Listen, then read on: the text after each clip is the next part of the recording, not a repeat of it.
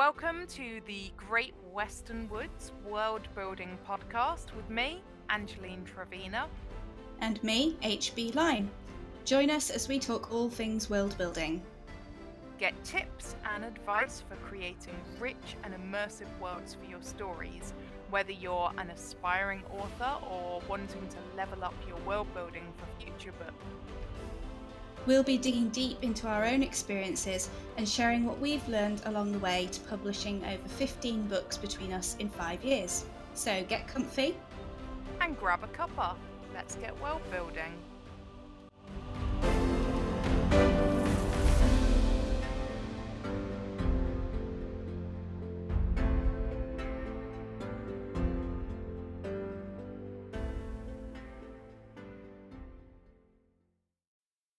Have to start the show with a shameless plug, I'm afraid. My new book, In the Blood, came out a couple of weeks ago, which is my cool thing. It's available now on Amazon in print and ebook, and it's in Kindle Unlimited, so you can read it for free if you're in there. Yay! Awesome stuff, Holly. Um, yes, that that is definitely a cool thing, but that was very shameless. but Right. So we have talked uh, probably quite a few times before it's been mentioned that we are both big Stephen King fans.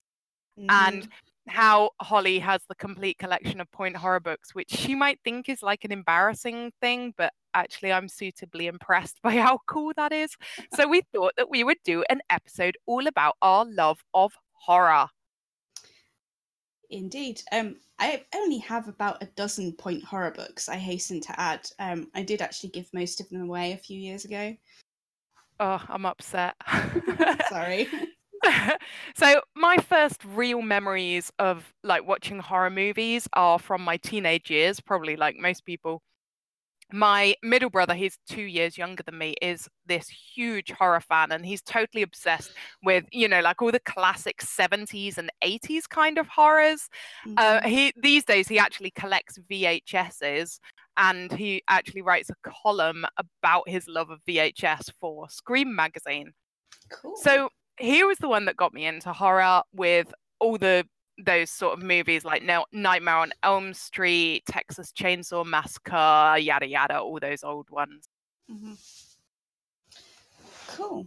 Um, well, aside from point horror, uh, I think some of my early encounters with, with horror were on screen as well.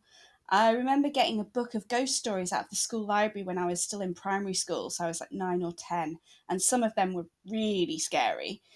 But it was a little bit later that I was introduced to horror films. I'm pretty sure Poltergeist was one of the early ones.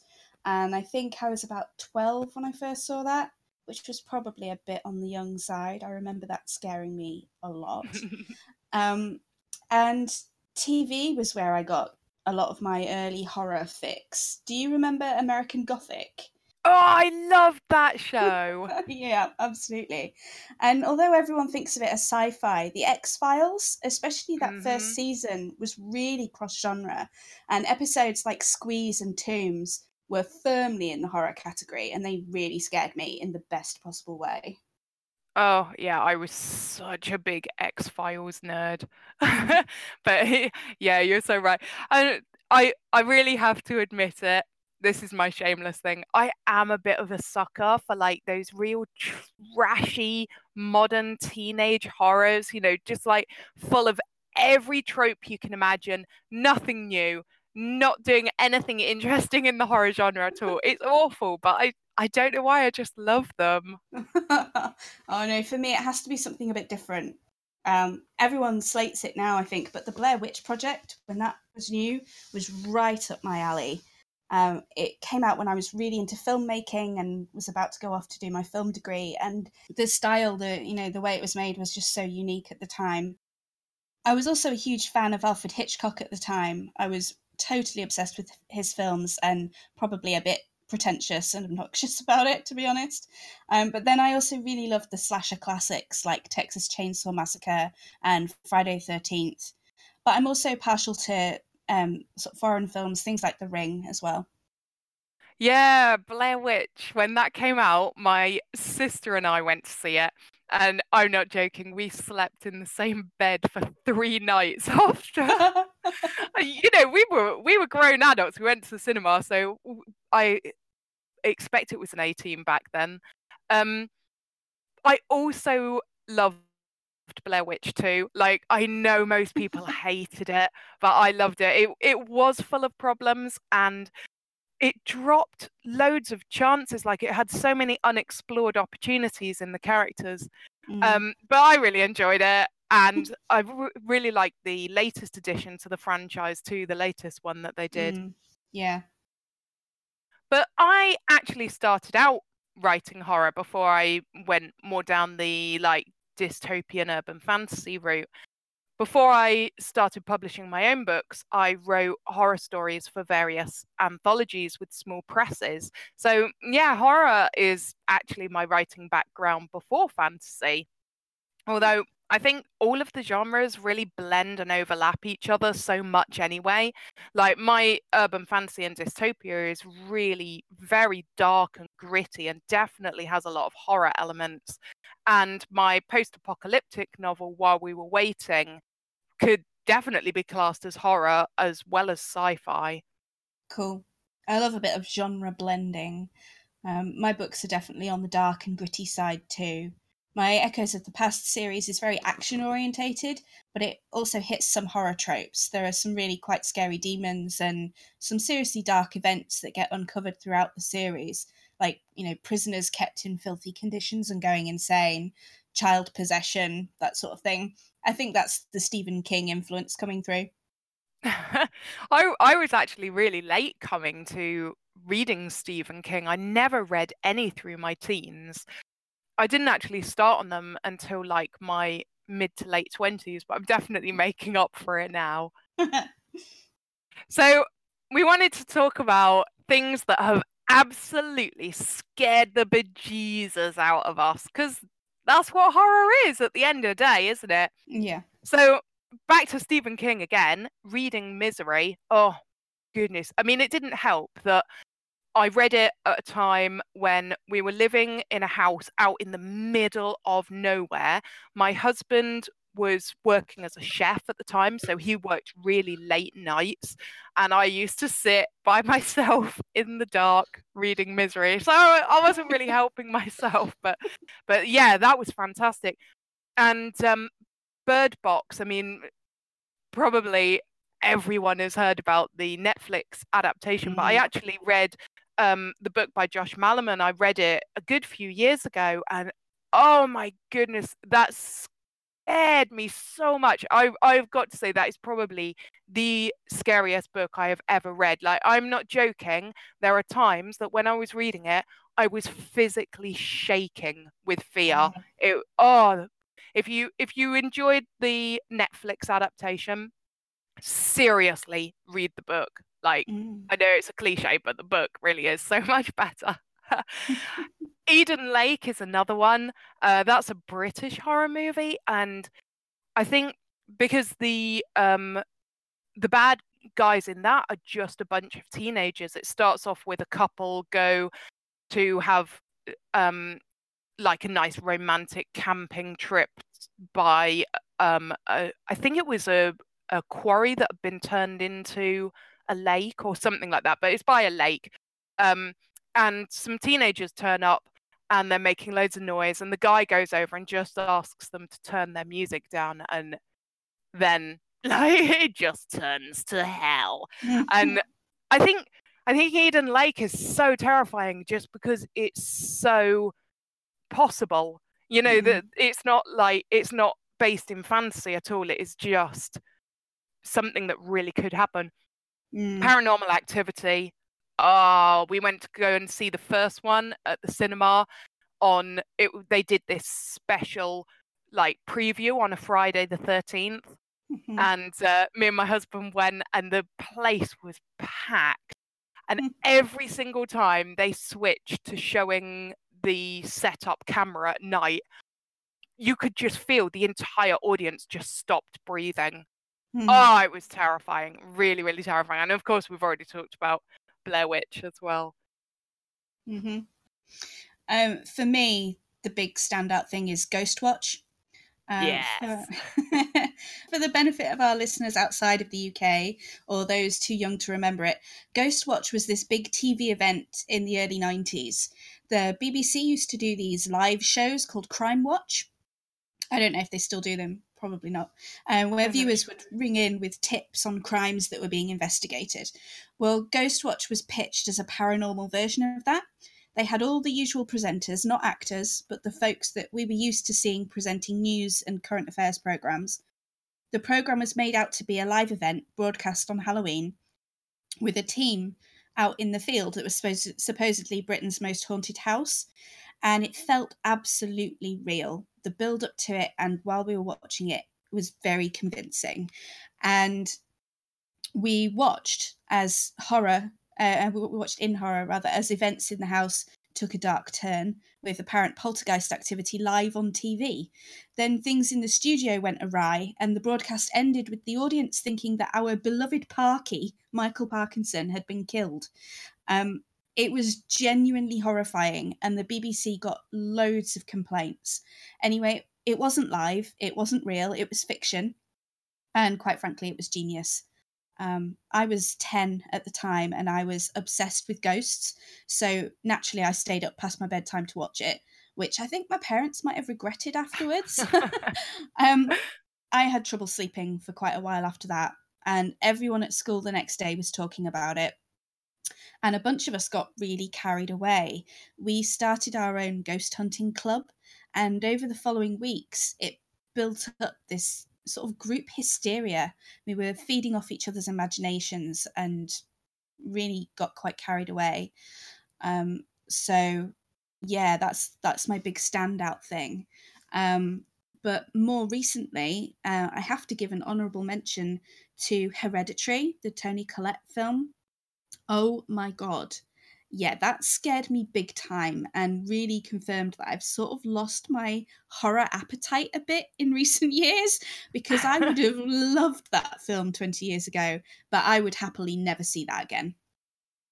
Yeah, Ghostwatch was like this huge phenomenon in the UK, wasn't it? I was I I was a touch older than you. I was 12 when it was when it was aired and we did not read the tv guide before watching it. We did not know that it was fiction. We mm. totally thought it was real and nothing else has ever screwed me up as much as ghostwatch. Like fully grown adult now i am still terrified of cupboards under the stairs yeah. because of ghostwatch. Still yeah. absolutely terrified. So yeah, thanks for that ghost watch. yeah.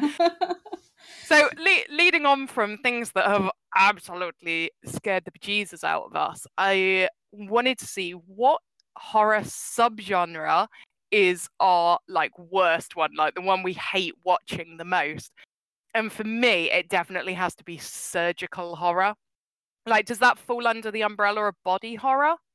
I don't know. Um, but when before the Human Centipede came out, um, I read uh, an article about it in like Total Film, I think it was, and like I became obsessed because this really is like like the worst horror for me. Uh, I reread that article so many times, and I agonized over whether I should see it. Um, like would it be worse to watch that movie or would it be worse for me to just continue imagining what mm. it was like in the end i i did watch it and actually it was not half as bad as i built it up to in my mind but yeah surgical horror anything to do with like surgery where where doc evil doctors oh it just just freaks me out i could just i hate watching it mm. yeah for me it's sort of the you know really heavy gore and disturbing stuff. Stuff like saw and hostel that's not my cup of tea at all. I love those movies. So what about what about tropes that we absolutely hate? Because I oh, I hate the stupid girls in stupid heels. Why are they always wearing heels? Have they never seen a horror movie? Look, this probably comes from the fact that I can barely even stand up in a pair of heels. I certainly couldn't run in any, but I know some women can run really well in heels. But oh, just just the idea that the only role women can have in a horror movie is the idiotic girl that squeals and screams a lot and is wearing heels and a party dress or whatever. The other trope I hate is the running upstairs. Like, mm. seriously, get out of the house. You, if you go upstairs, you're trapped. You, and they always lock themselves in the bathroom or push a chest in front of their bedroom door. It's like, where are you going to go from there? Get out, out of the house. Loads of places to run and hide. Like, surely it's common sense. yeah, yeah. For me, it's the last girl standing, or more usually running. Um, the notable exception to that being the Alien films, because obviously Ripley is a badass. Um, but also the trope of no phone signal. Oh, how convenient! That you can't call for help because there's something wrong with your phone. Like, yeah, because there are so many movies that as soon as you start watching it, within like the first ten minutes, you can point to the screen and tell tell which characters are going to survive the whole thing, can't you? yeah. okay, so what are our favourite tropes then? Um, for me, child possession. That's a classic. It never gets old. Mm, yeah, scary children. it's mm. so good. I love the whole scary children thing. Like, this is probably some people's most hated trope, but I just love the whole the killer comes back for one final scare thing. Like, they think they've killed them, but then they come back. And mm. I'm always screaming at I'm like, cut their head off. I'm like, just make sure. Don't don't walk away because their body is gonna be gone when you come back.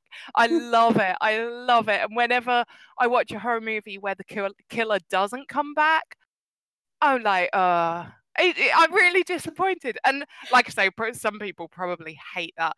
And the other trope that I love, that again, other people probably hate it, is people that you think are alive actually being dead. Like, of course, the classic is Sixth Sense. I don't know mm-hmm. if that was the first movie to do it, but that was certainly like the big one. And then everyone started running with it. And the mm. others as well. The others, I love that movie. It's real, and I watched it by myself at night, and it was absolutely terrifying. But yeah, I love. I have no shame. I love it. and while we are on the topic of things that we love, what are our favorite genres of horror? And for me, seriously, one of my favorite is creature or monster horror. I love it. Mm. I love. I particularly love when they really play with the genre and do something really different with it. Like the film Dog Soldiers is amazing, and like 30 Days of Night, like they do something with vampires that so many other movies don't. You know, you have the classic like um sexy vampire thing, but I love 30 Days of Night really breaks it down to like their base level, you know, I love mm. it. Huge, huge fan of foreign horror. Um things Asian horror, some of my favorites are like The Doll Master, Old Boy, Battle Royale, of course. French horror, you've got Frontiers, Switchblade Romance, Martyrs. And if you like blood, it has to be French horror. Like every single French horror movie, you end up with a character literally drenched in blood, kind of like Carrie style. It's fantastic. So yeah, if you like you like blood, it's got to be French.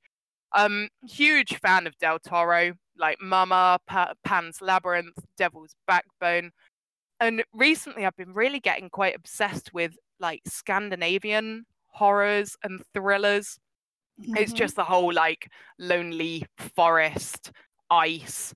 I think uh, no one can hear you scream in snow or something. I don't know. I just I love that whole thing. Um, now, when when we came up with the idea of doing a horror podcast, I promised Holly that I would tell you, broadcast across the wires, my um, most embarrassing horror experience. Yes, One that did. my yes, my husband constantly teases me about it, and uh, so here it is, right? So when me and my husband were first dating, we both love horror, so we watched a lot of horror f- films together. And one one evening, it wasn't late; it was like you know, like about seven or eight o'clock in the evening. We watched The Ring, not the original Asian version, but the um, the American remake of it. Mhm. So we watched The Ring, and like I say, it finished about like nine o'clock at night, something like that, not late, late. And I said, right, so that when we go to sleep, I don't have nightmares about The Ring. Let's watch something just funny and upbeat, just to sort of like get The Ring and scary stuff out of my head. So my choice, I I chose a movie called Coming to America. Now it's it's stars if you don't know this movie it stars eddie murphy which kind of gives you an idea of what kind of movie it is you know it's a, a trashy 80s comedy you know trash but there, there's this one particular scene in it where eddie murphy has a job in a fast food restaurant and they have an armed robber come in and they fight him off with mops and so after having watched The Ring, that was our movie to watch to stop me having nightmares. And yes, I woke up in the middle of the night after a nightmare about that particular scene, about an armed robber coming into a fast food restaurant. So, so all of my efforts to stop me from having a nightmare after watching an actual horror movie has left me having a nightmare about friggin' Eddie Murphy comedy. So there you have it, people. I now have absolutely no pride left. No one has any respect for me anymore. And there, you, there you have it, Holly. Now you have my confession. that was worth the wait. Thank you for sharing. ah, okay. So my favorite horror. I, you mentioning Pan's Labyrinth actually made me think that should have got a mention in the things that scared the bejesus out of me. I really did not like that film. Um, Ah. I'm glad I saw it because I could appreciate the cinematography and everything, but Mm. Yeah, like uh, no, never again, never again.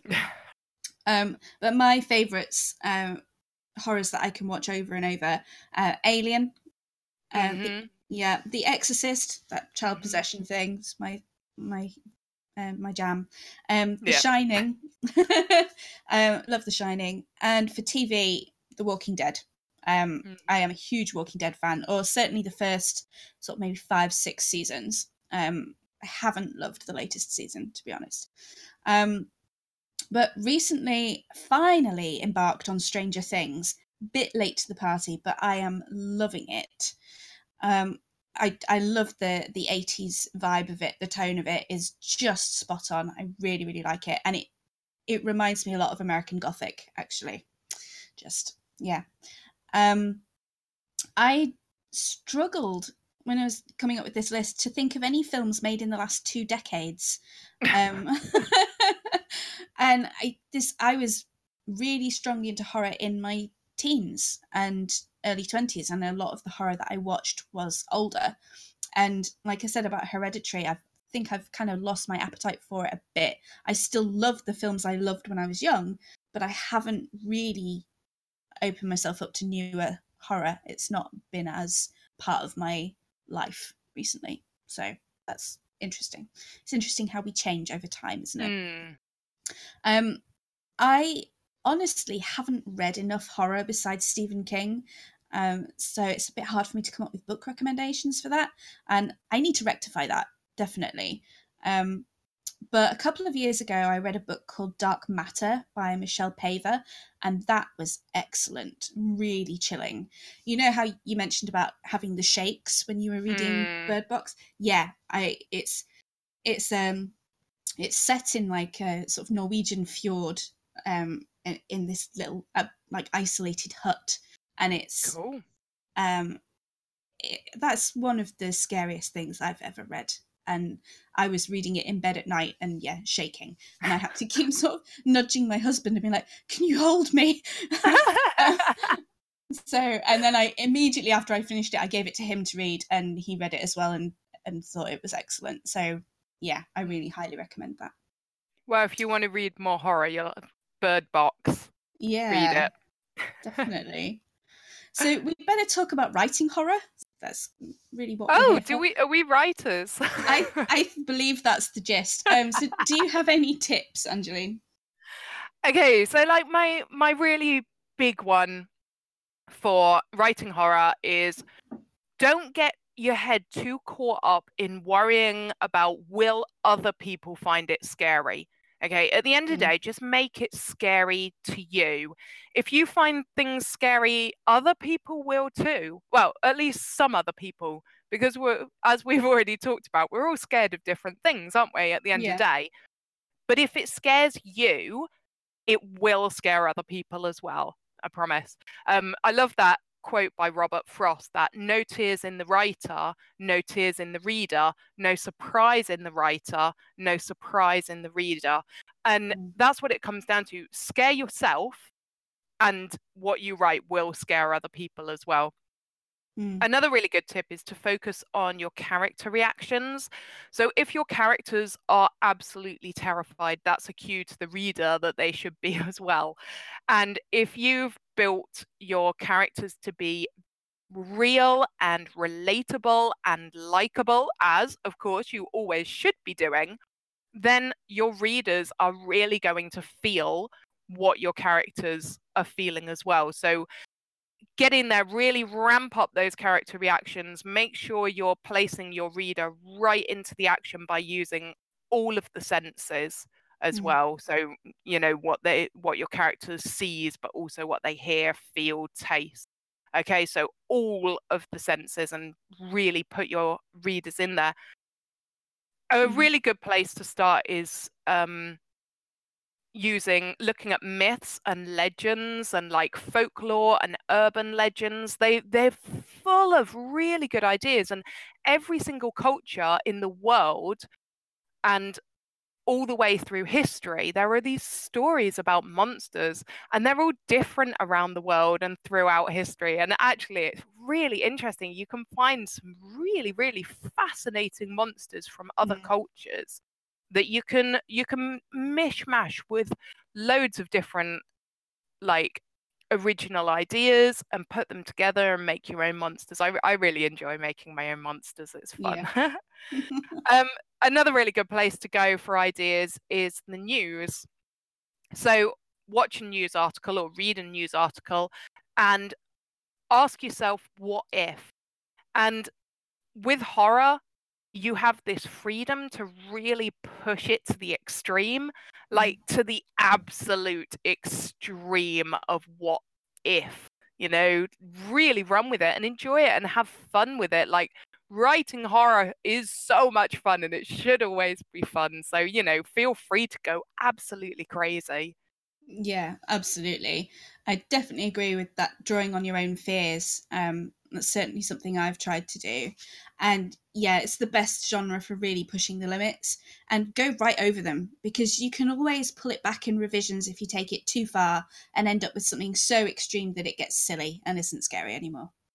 Oh, yeah, definitely. And a really good way to find out if you've taken it too far, because I think we all know that I do not have that limiter. I never know when I've gone too far. Um, is beta readers. If you can Mm. pass your story or your book onto other people that you, that you trust to give you a good, honest opinion, they will tell you if you've gone too far and gone into the realms of silliness. So, so it's fine. So we're as ever, we will end this podcast with a would you rather question. And of course, I've chosen a horror related one. How could I not? So, Holly, if you were in a horror movie situation, would you rather have a loaded gun or a car that you knew would never break down? um, I'll take the car. Yeah. Yeah, I, I yeah. I mean, uh, there are certain situations where that perhaps wouldn't wouldn't help, but very Mhm. few, very few. And I'm, you know, speaking as a, a Brit, etc. Um, I, you know, I'm, I'm not a fan of guns. I mean, I like I like them in action films, but for me personally, no. And I don't think I would really know what to do with one if I had one. So, so I'll, I'll take the car. How about you? Yeah, I think I think that's the biggest problem. Yeah, definitely a car for me because I am just despite the fact that like I love horror and have written a lot of horror, I am as a person, I am like the least confrontational person ever. Like I will run away from any chance of an argument happening. so no, I am in that car and I am the hell out of that situation. There's no way I'm taking on some crazy killer. Plus, if it was a ghost, a gun's not going to help you anyway. I am exactly. so out of there. All right, so hopefully we've we've scared you all. I think we've scared ourselves. Are you feeling suitably scared? I am. It's the the memory lane is is a dangerous place to go. Oh yes. So thanks for joining us, and now you can go off and write some really really scary horror.